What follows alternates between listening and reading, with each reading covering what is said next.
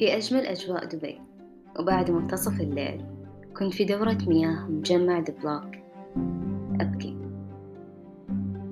هنا وفي نفس اللحظة مسكت ورقة وقلم وكتبت القرار اللي بأخذه.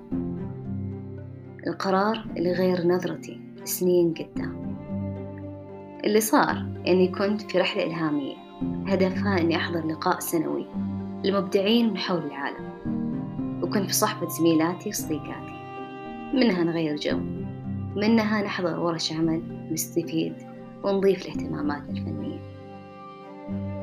لما حجزت للرحلة قررت إني حبقى يوم كامل لحالي. آخذ وقتي في إني أستمتع بهاليوم بالشيء اللي يعجبني. أجرب المطعم الفلاني أجلس قدام البحر وأزور معرض فني. اللي صار في هاليوم إن وصلتني اتصالات كثيرة من العمل. منها طلبات في إني أنجز مهام بحكم إن كان في مشروع قائم وطارئ. هالفترة من حياتي كنت أتهرب من الواقع اللي أنا عايشته لأن كل ما كنت أحاول أستوعب اللي صاير حولي كنت أدخل في دوامة حزن واكتئاب بشكل ما قد عشته. في نفس هالليلة الأخيرة من رحلتي ومن بعد ما عشاي في المطعم الفلاني تعطل بسبب العمل. وجلستي قدام البحر كانت مع اللابتوب. وأتذكر أني كنت أسمع صوت الموج وما أشوفه من الضيقة. أنجزت وسلمت اللي أقدر عليه وقلت ما راح أفوت المعرض الفني بما أنها آخر ليلة لي. وصلت المعرض وكنت أحاول أشتري تذكرة الدخول. بلغوني إنه العرض الأخير بدأ. وقفلوا شباك التذاكر. من حسن حظي إنهم كانوا مرة لطيفين وقرروا إنهم بيدخلوني من دون تذكرة بما إني آخر زائر. ودخلت المعرض. وكانت الأعمال تتراقص في الجدران. صوت الموسيقى متواكب معها وهي تتكون وتتشكل.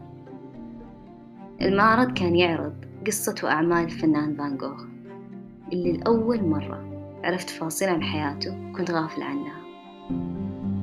كل شيء حولي كان مؤثر كتاباته الموسيقى اللي كان يسمعها المواقف اللي مر فيها والأماكن اللي زارها. والأغرب إنه في كتاباته كان يوصف تفاصيل حالته والأعراض اللي يعيشها. كان أوقات في قمة سعادته. ووقتها رسم الأعمال اللي اليوم نتداولها كأروع اللوح اللي تعكس جمال ورومانسية باريس وقمة حزنه لما قرر يأذي نفسه علشان يتخلص من الأوهام والأصوات اللي كل فترة وفترة صوتها كان يتعالف مسامع في آخر لحظات العرض وفجأة صدى طلقة النار اللي أنهت حياته.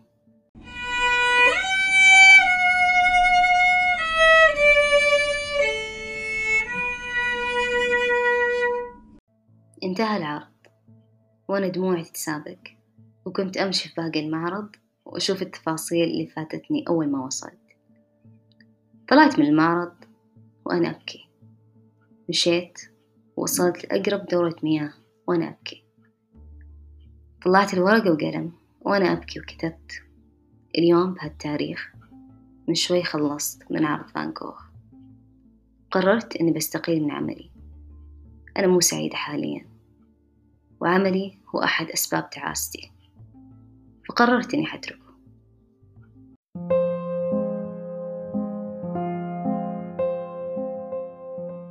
زيارتي لهالمعرض وفي هاليوم كان لها تأثير كبير علي. لأن في هالوقت كنت أحتاج شي يصحيني من الغفلة اللي كنت أعيشها. كنت أحتاج أستوعب أن التعاسة اللي كنت عايشتها ما هي في صالحي. إني أتذكر أن وقتي في هالدنيا بسيط بالرغم من اعتقادي أن الوقت عامل أقدر أتحكم فيه. إني أنتبه للعلامات اللي حولي وأخذها بالحسبان وأنتفع منها وما أتجنبها خصوصا إذا كان الإحساس من داخلي وبدون تأثير العوامل الخارجية في حياتي. قراراتي الشخصية أو العملية أغلبها مبنية على إحساس أو موقف معين مريت فيه. بعض الأحيان تكون مدروسة وماخذة وقتها للتبرير وأوقات كثيرة ما ألقى لها أسباب تعللها. قلوبنا تتقلب وأفكارنا تتغير وهالشي أكد لي إن قرار اليوم ما راح يبقى على حاله بكرة واهتماماتي اليوم مو بالضرورة تعني لي بعد فترة في هاللحظة وأنا أقول هالكلام أنا حاسة بهالإحساس وعيشته لأن كل ما بحثت عن الإجابات استوعبت أن الأسئلة قاعدة تكثر بالمقابل أنا مين؟ وين متجهة؟ وأين هي نجمتي اللي أهتدي بها؟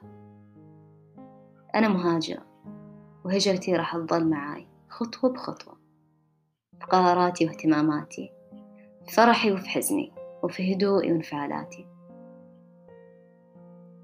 حبيت إني أشارك شوي مني في أول حلقة وأترك الباقي للقادمين بإذن الله. كنتم في بودكاست مهاجرين immigrants مع ياسمين ثقات